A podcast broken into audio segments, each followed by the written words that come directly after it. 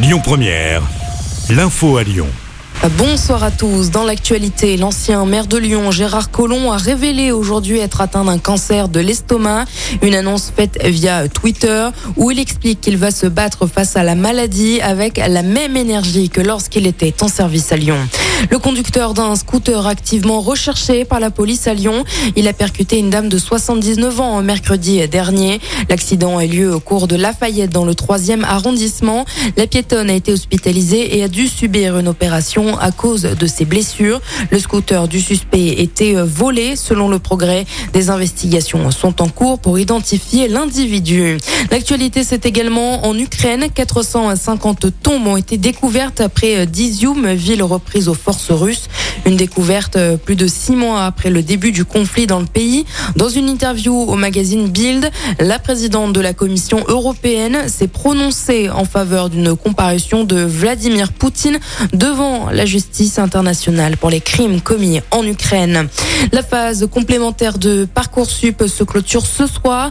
Elle permet aux bacheliers sans affectation de formuler de nouveaux vœux pour des formations qui ont des places disponibles. À noter cette annonce de la ministre de l'enseignement supérieur.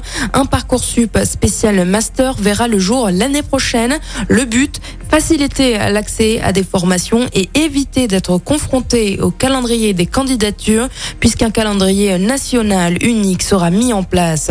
Plusieurs étudiants qui n'ont pas décroché de place en licence ou master dénoncent comme chaque rentrée la sélection à l'université. Ils se mobilisent sur le campus des berges de l'université Lyon 2. Le rassemblement est prévu jusqu'à ce soir. À Lyon, le quai Saraï va rouvrir à la circulation automobile et au bus dès lundi matin. Pour rappel, la route était fermée depuis le 14 août à cause d'une importante rupture de canalisation qui avait occasionné des dégâts sur la chaussée. Lyon, deuxième ville la plus dangereuse de France en matière d'insécurité dans les transports. Sur le réseau TCL et TER, il y a eu en 2021 9655 victimes, une augmentation de 45%. C'est ce que montre le dernier bilan des chiffres de la délinquance dans les transports des grandes agglomérations françaises dévoilé hier par le ministère de l'Intérieur.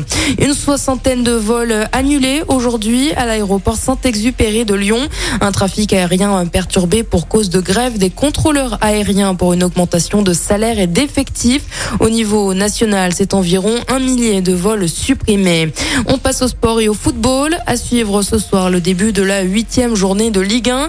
Les joueurs de l'Olympique lyonnais recevront le PSG dimanche soir au groupe Ama Stadium. Un match à huis clos. La commission de la Ligue de foot professionnel a décidé de fermer le parcage visiteur pour cette rencontre. La circulation et le stationnement sur la voie publique seront interdits dans le centre-ville de Lyon, ainsi que l'accès au stade et ses abords sera interdit pour les supporters du PSG. Et puis en basket, objectif final pour l'équipe de France. Les Bleus affrontent la Pologne en demi-finale de l'Euro ce soir.